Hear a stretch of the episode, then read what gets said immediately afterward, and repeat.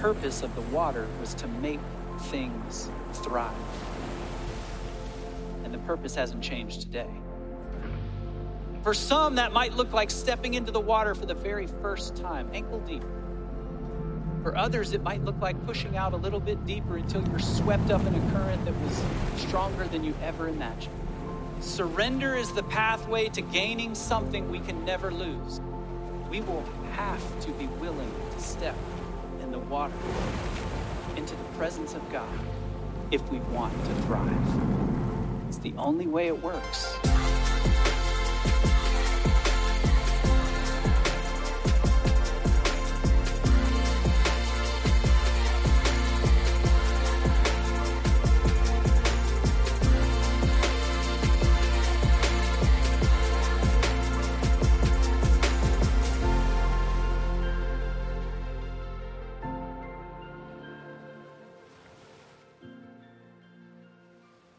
Thank you, sir. Thank you, thank you. All right, how y'all doing this morning? All right. How many of you remember when you were baptized? Who remembers when they were baptized? I'm going to date myself a little bit here. I was baptized in 1976. Whoa, that was last century. I was baptized in January or February in an outside pool. The weather was freezing, the water was freezing. I did not care. I was having a moment that I'll never forget for the rest of my life. So we just pray for any of you that are being baptized today, or if you're considering being baptized, man, please do it. It's great. So, hello to you guys in the room. Hello to you guys online, any of our campuses. Uh, just uh, appreciate you guys. Philip Miles, I don't know what service you're in, but hello to you. I want to say a special hello to my son and his family are here. My daughter in Texas is watching online. If you'll give me the selfishness to do that. And I have some really special friends that are here this morning. So I just want to say hello to them. I'm Chip Judd. I, uh, I'm on staff here at Seacoast, have been for about 12 years now. Uh, my title is Pastor of Leader Care. What that means is I'm this weird combination of pastor and counselor. Uh, plus, I'm a little bit old, in case you hadn't noticed. Um, I kind of thank God for Michael Morris because he's two years older than me. So I'm not the oldest person on staff. So, Michael, you better hang around for a while, please.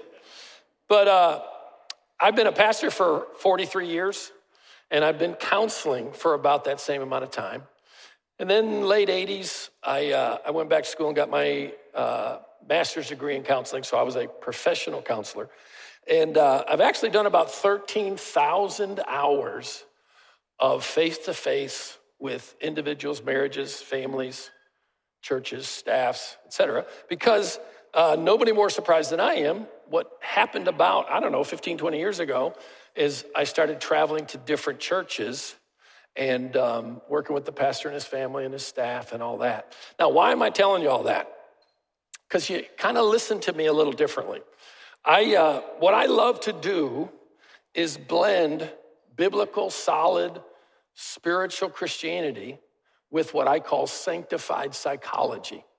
I just have found that there's some really cool stuff psychology has learned that helps us in our journey with God. And uh, I think we're gonna have a little bit of fun doing that. So, all right, got a question for you. What is one thing you do every day? Somebody over here, what's one thing you do every day? Brush your teeth. I just happen to have my toothbrush. What's one thing you do every day? Go to work. All right, every day. Man, bless you. What's one thing you do every day? Shower, did somebody say? All right, shower. Eat. What about you guys? Laundry? Wow, you must have kids. Woo! What about you guys? What do you do every day? You right there, sir. Fishing. Whoa, you got the life, son. One more. What do you do every day? Sleep. There you go. All right. I'm going to talk to you about something today that is one thing I've learned. Say learned. Is learned a process or an event? It's a process. What does that mean? Doesn't happen all at once, and it isn't always necessarily easy. I'm going to talk to you about something I've learned to do every day. One thing I've learned to do every single day. Now, part of why I told you who I am and what I do is uh, when I say what I'm about to say, it ought to carry a little bit of weight. I've been working with individuals, marriages, pastors, their families, churches, dogs, cats, birds, trees, whatever, for 40 years. What we're going to talk about today is the number one thing I've learned that has had more impact on the way I live my life than anything else I've learned, other than obviously receiving Jesus. But you'll see how it connects to that. But I mean it now. This is the one thing I've learned that has had more effect in my life and more effect in all the different people that I've worked with all these years. And I'm hoping it's going to have that same impact on you here today. Let's pray. Father, in Jesus' name, um, I ask you to just do your thing, God. Uh, talk to every person in this room, every person watching online, every person that will watch. Talk to them personally about the subject we're going to deal with today. And I thank you, sir. I trust you for that. In Jesus' name, amen. Here's the deal this one thing doesn't come naturally, doesn't come easily for most of us. It's affected every area of my life. It's affected my relationships. It's affected my relationship with God. It's affected my relationship with myself. It's affected my relationship with everybody I encounter. It's affected my relationship with you. It's why I'm not freaked out being up here in front of you.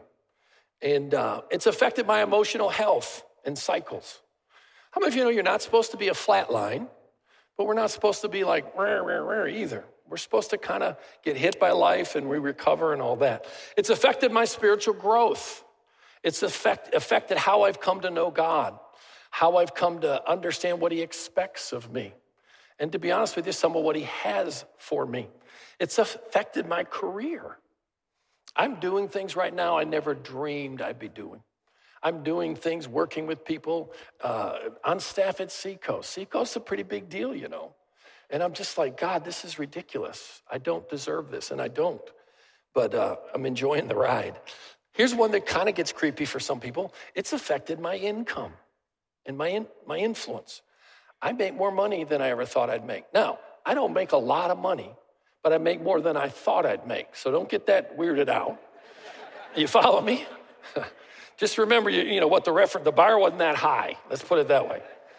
But why did it affect my income? Because it affected the risks I'm willing to take, the opportunities I'm willing to enter into and take advantage of. How many of you have heard scriptures like this? You shall know the truth, and the truth will make you. How many of you know there's something wrapped up in the gospel and its power that is supposed to translate into freedom? Well, I've been at this a long time, and you know what? It ain't working so good in some of our lives. Well, this subject has helped me experience and enjoy real freedom and lasting change. So, we're gonna have some fun, I hope. Let's look at a really cool encounter Jesus had with some religious people and some nice, wonderful people. Matthew chapter 22. Teacher, what's the most com- important commandment in the law of Moses? What's the most important commandment the law of Moses? Now, how many of you ever read the Bible and you kind of picture the room and you kind of think, what, what was happening? Well, I want to set the room up for you, at least the way I see it. I picture Jesus, of course, as the center of attention. And then over in this corner were the Sadducees. Over in this corner were the Pharisees. And I'll tell you who they are in just a second. And the rest of the room was filled with hungry, hurting, lonely people. So get the room now. Sadducees, Pharisees, just a crowd of hungry, hurting, lonely people. And they were trying to get as close to Jesus as they could possibly get. Now, Sadducees and Pharisees were the political and religious leaders of the day. How many of you know the people at the top of the pyramid don't exactly want things to change? Because if things change, they may not be at the top anymore.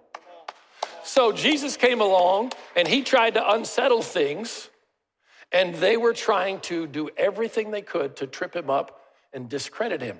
So, if you read the whole chapter of Matthew 22, each of them took shots at him. The Sadducees took a shot at him. The Pharisees took a shot at him. What this section of scripture is, is the, the Pharisees came another time to trip Jesus up. They didn't ask him this question so he could, you know, uh, impress people with what he knew. They asked him this question so that they can make him look bad because they wanted him to give an answer that they could use against him. So they asked him, Teacher, what's the most important commandment in the law of Moses? The other thing I want you to think about is have you ever thought about Jesus' posture, facial expression? Like I have this sense in this whole thing Sadducees, Pharisees, and all of these hurting, hungry people. And I have this sense that by eye contact and body posture, he was saying this I'm with you, not with them. I just think he oozed this sense of, I'm with you, not with them. So, what's the greatest commandment? I believe Jesus was answering a question What's the biggest issue on the heart of God? What's the most important subject you could ever talk about from God's perspective? In one word, what was Jesus' answer? Say it real good. So, Jesus, what's the greatest commandment? Love God with all your heart, all your soul, all your mind, and your strength. And I love scripture. Without hesitating, I believe, he said, What? And the second is equally important. That's crazy, folks. Love your neighbor as yourself.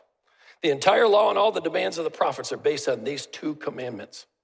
So I believe Jesus was answering the question what is God's number one desire, intention, or purpose? In one word, what is it? Say it really good. Say it up there. All right. So, God's number one desire, intention, and purpose. I've come to believe that when we read this passage of scripture, we're missing something really, really, really, really important. I mean, really crazy important. Church, big famous church up north, did a study a few years back, and they studied discipleship and how the church is trying to build disciples of Jesus. And they, um, they studied all kinds of churches, denominations, socioeconomic groups, and they tried to figure out why are we not raising up people that follow God and change the world? And they took, they landed on this passage of scripture, the one we're looking at, and they came to this conclusion. We're making the process of discipling too complicated. And they said this, based on this scripture, all we need to do is build people that love God and love others. They were just all excited. How many think that's a pretty decent answer? Yes or no? Well, here's the deal. Here's the deal. It ain't what he said. It ain't what he said. It's a really important piece missing. And a guy who's been in face to face with people and their hurts and wounds, disappointments, struggles for over 40 years, it is, in my opinion, the critical piece. What did he say? Love your neighbor. I believe that's one scripture we all do automatically. You love other people the way you love yourself. Now, how many of you know the next thought you have ought to be Houston, we have a problem? Because if you love others the way you love yourself, they ain't getting much. Are you with me? Now, I believe there's a secret sauce in all of this. Scripture says that God loves us. Nobody disagree with that. We'll talk more about that in a second. But I believe the secret sauce, the missing ingredient in most people's journey with God is that phrase, as yourself. Now, how many of you want to fulfill God's purpose? Raise your hand. And I'll call you out if you don't. No, I'm kidding. what you just said is when we throw dirt on you, you want us to be able to say, this man, this woman did what God created them to do. Right? So, how many of you, one last time, how many of you want to do what God created you to do? All right? How many of you think it'd probably be a good idea to ask Him, why did you create me? Right? Fair? Why did you create me? Now, here's what I want you to do I want you to imagine the Trinity God the Father, God the Son, God the Holy Spirit. Alone. Nothing that we know exists exists yet. And here's the question God, why? Why did you do this? Why did you create you and you and you and you and me? My deal is this he better have a pretty good answer because it's jacked up out there. Why did he? Why? Why? Why? Why? Why? Why? Now, a lot of times when I do this, I'll have people respond, and people will say things like this to worship him, to serve Him, to bring others to Him. Now, here's the deal if you believe it's God's purpose for creating you to worship Him, then you must believe God's an egotistical rock star, star wanting people shouting His name. If you believe He created you to serve Him, then you must have had children to do the dishes and mow the grass. Here's the deal in 47 years walking with God, the only answer I've come up with that makes any sense why did God create you? Why did God create me? To love us. To love us. Bible says God is love. Guess what? The need that he had, the desire that he had, was somewhere to give it, somewhere to share it. Now, usually at this point, if we're interacting, someone will say, what did, Why did God create you? At this point, they'll say, To love him. Er, wrong answer. Uh, Jeff Bezos doesn't invite you to lunch so you'll pick up the tab. God doesn't need your love, but He does need you to learn how to let Him love you. You with me? There's a verse in the Bible, 1 John 4 19 says this We love Him because He, we love Him because He, we love Him because He, are you with me? Who does which first? He loves us, then we love him. He loves us, then we love him. Make sense? I believe from this thought process, the ultimate goal in life, the ultimate objective for every day you breathe God's air is to R and R in the Father's love, to receive and rest in the Father's love to learn to receive and rest. We're going to talk more about that. Right now, there's radio waves flowing through this room. Right now, all kinds of stations. I don't know what you listen to. But here's the deal what do you have to have to tune into one of those channels? Some kind of radio. It's got to be turned on. And you got to do what? You got to tune it to the right channel. Right? Well, I believe this I believe the love of God, the liquid, powerful, oh, warm love of God is flowing across this room right now. But life has treated us in such a way that we don't quite know how to tune to it. We've been told all these different things about what he expects of us, wants from us, demands from us. And it's hard for us to find that channel.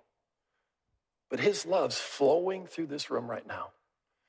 There's times in this message I wish I could just grab every one of you and look in the eye. His love is flowing across you right now. And listen to me, he so badly wants you to let it in. Wants you to let it in. All right. Why is it so hard? Why is it so hard for most of us? to receive and rest in his love. Greg, Pastor Greg did a video for us, so let's watch that for just a second. So, how did I meet Chip Judd? Um, I met him when he was invited to come and share at our executive team uh, here at Seacoast. He was invited by Mac Lake, who's now known as Brandon's dad, just like I'm Josh's dad, right? So part of the deal was that we each had to book uh, an appointment with Chip as a counselor. I'd never been to a counselor before. Uh, I thought, what do you say to a counselor? And I thought I was pretty good. In fact, I told my wife, I probably need to make some stuff up. Well, we sat down in the room. I was pretty nervous, and it didn't take Chip long to zero in on where my issues were. It began with this idea of my concept of God. I thought God was mad at me all the time. I didn't sit around thinking about that, but it kind of drove how I approached life. If he wasn't mad, he was at least disappointed because I was kind of disappointed in myself. And what Chip did there and over time showed me all about uh, the Father's love that He's been teaching you about today. I discovered that God wasn't mad at me, God wasn't disappointed in me. God loved me, and God had a plan for me. And how did that wash itself out? A lot of you know, I've said before, I start every day with a reminder uh, of the fact that I am a child of God, that He desperately loves me, and He has a wonderful plan for my life. And my life has changed as a result. So I hope that if you don't get anything else out of today and out of Chip's message, I hope you get the message that God's not mad at you. God's not disappointed in you. God loves you more than you can know. If you can get that down into here, it'll change your life. Amen. You know, when I was preparing this message, you know, obviously, I hope you know that we pray a little bit. And uh, I felt like God, I just had this thought, you know, what if God offered me a superpower? You know what superpower I would want?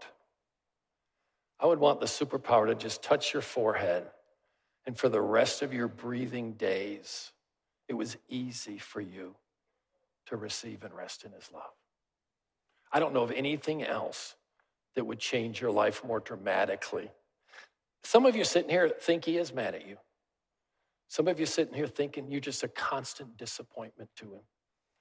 And I pray to God that he, he touches that today. All right, let's mix a little Bible and psychology, okay? You ready for that?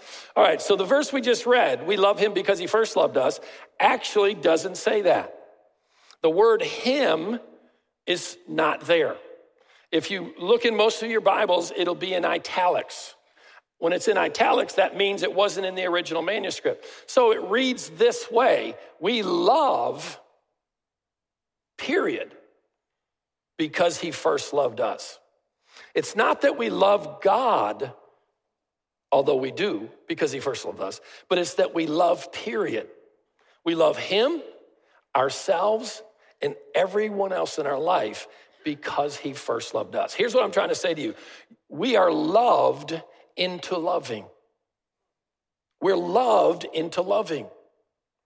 You're not commanded into loving, you're loved into loving. What releases love in you is being loved.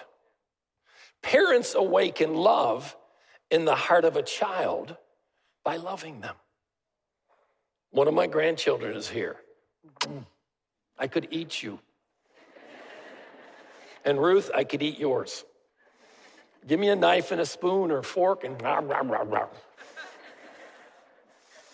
Parents awaken love in their child by loving them. A child is wakened to love for themselves by being loved. When you love a child, they learn to love themselves. When a child is not loved and valued by his or her parents or friends and work and life and everything, he or she doesn't stop loving the parents, the friends, they stop loving themselves. I've been doing this a long time and I've seen horrific situations of abuse. Do you know I've never met a person abused in their childhood that didn't think it was their fault? I've never met one. I've never met one. Just as no child, a child of God, is awakened to love by being loved by God. You know what breaks my heart? We, we, we, people accept Jesus, they get baptized, they become Christians, and we don't teach them this. The first thing, in my opinion, the first thing you need to learn to do is receive his love and learn to rest in it. How many believe what Jesus did was a pretty big deal? I like this statement Jesus did it hard so we could do it easy. What do you mean? Jesus did all that so that you and I could walk into the presence of God as if we've never sinned. Do you realize when you bring up your sin, it's the first time God's thought about it? When you bring up your sin to God, you know what He's really thinking? Why are you bringing that up? You told me about it a week ago. Why are you bringing it up? I'm not thinking about it. Don't raise your hand on this, but how many of you make some bad decisions occasionally. How many of you are caught in behavior cycles? I promise you, I promise you, what's at the heart root of your problem is not being able to get your needs met in a correct, healthy way, starting with God. Just as no child can be awakened to love without being loved by parents and early life experiences, so too, no child of God can come to know and enjoy God without experiencing his love for them personally. There's a verse in Matthew where Jesus was sending the disciples out to minister and heal the sick, cleanse the leper, raise the dead, and he said this, freely as you've as freely as you've received, give. In other words, however you receive something, that's how you're going to give it. Well, think about that for a minute. We all give love the way we've learned to receive it.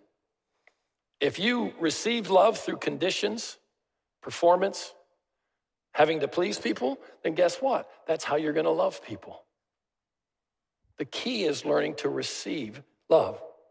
I've never met a person that didn't agree with the statement, God loves you. Lost people believe God loves them. Everybody believes God loves them.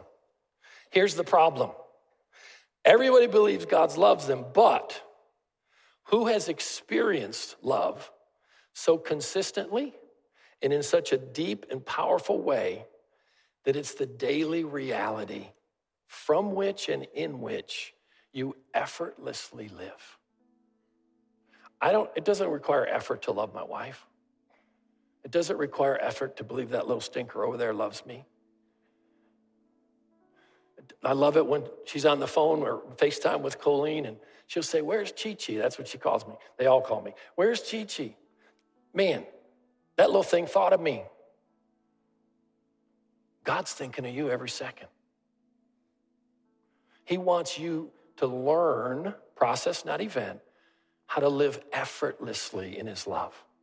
Intellectual agreement without repeated, impactful experiences doesn't change your daily reality. You being able to quote scriptures about God's love, you being able to theologically explain God loves you, ain't gonna help you. What's gonna help you is sitting down quietly and figuring out how to tune that radio. And that love gets through, and you're like, whoa, I like that. And you practice, and we're going to talk about that in a second. All right, how do I retrain my soul every day by focusing on this one thing? How do I retrain my soul every day by focusing on this one thing? In John chapter 7, Jesus was at a festival, uh, what we would call a conference. And on the last day, this is John chapter uh, 7, verse 37, 38. On the last day, the great day of the feast, Jesus stood and cried out, saying, If anyone is thirsty, now here's the deal thirst is the pain or discomfort of unmet need. Thirst is that part of your soul that wants love, encouragement, affirmation, a sense of belonging, a sense that you matter to someone. And here's Jesus' statement if anyone is thirsty, let him come to me. And do what? How many of you, if I gave you a bottle of water, you could probably figure out how to drink some of it? Why did he use such a simple metaphor? All I want you to learn to do is come to me and drink. Drink. Everything that's been done, everything that's needed for you to be able to receive God's love has already been done by someone else for you. What he wants you to learn to do is receive it. All right, three things. I know I said one thing, this is one thing, but these are these are three ways to look at this one thing. Say one thing. How often? Every day. Say one thing. Every day. All right, number 1. Learn to look to God first and most for everything you need. Learn to look to God first and most. First and most. What does that mean? When I wake up in the morning, I don't look to my wife to love me. I don't look to my kids to love me. I like my wife to love me, want my wife to love me, want my son to love me, want my daughter to love me, want my daughter that's going to watch at 11:30 to love me. But here's the deal. I don't need them to love me. Why? Because I went to God first and most. And what does God do? God fills my love bucket. Do you know how much different life feels when you go to people because you want to be with them and not because you need to be with them? Like you guys, I want you to like me. I want you to think, yeah, dude did a pretty decent job. But I don't need, thank you, my one friend. Okay. I'm ahead. I'm ahead. I want you to like me, but I don't need you to like me. Why? I hung out with God this morning. And you know what he said? He said, Chipper, love you, dude. I do have some bad news. I'm kind of his favorite. number two, number one, learn to look to God first and most for everything you need. Number two, identify and deal with your idols. An idol is any person or thing we run to or rely on to meet needs only God can meet. What does that mean? Idols are things you run to because you hadn't figured out how to get it from God yet. It might be food, it might be mom, it might be dad, it might be kids, it might be friends, it might be money, it might be all kinds of things. But figure out what you're running to because you haven't learned how to run to God and get what you need yet. Amen? Number three, practice. Practice receiving and resting in the Father's love every day. You know what practice is? Practice is doing something hard until it's not. Practice is doing something hard until it's not. Do something for me. Take your finger. I'm going to watch. If you don't do it, I'm going to be offended. Touch your nose. Do you realize there was a time you couldn't do that? You realize there was a time in your life when your hands just kind of like, and then one day you kind of like, wait a minute, wow, I can do that myself. How many follow where I'm going? Receiving and resting in the Father's love might seem like alien to you, just like that used to be. Practice receiving and resting in the Father's love every single day. Here's what I know it's your job to show up, it's His job to give you a reason to come back. I dare you to start carving out some time to start your day. Coffee, Bible, all that. You're going to get to that. But don't start there. Start with open hands. God, I want to tune the radio. We're going to do it here in just a minute. Let me pray for you. Father, in Jesus' name, thank you for these awesome folks. They're such an honor to be in front of. They, they're so free with their attention. They're hungry. And Lord, I pray. I pray that you would jam all the other radio stations that flow through our hearts and open the channel for you to love us. Please, sir. Please, sir. In Jesus' name, amen.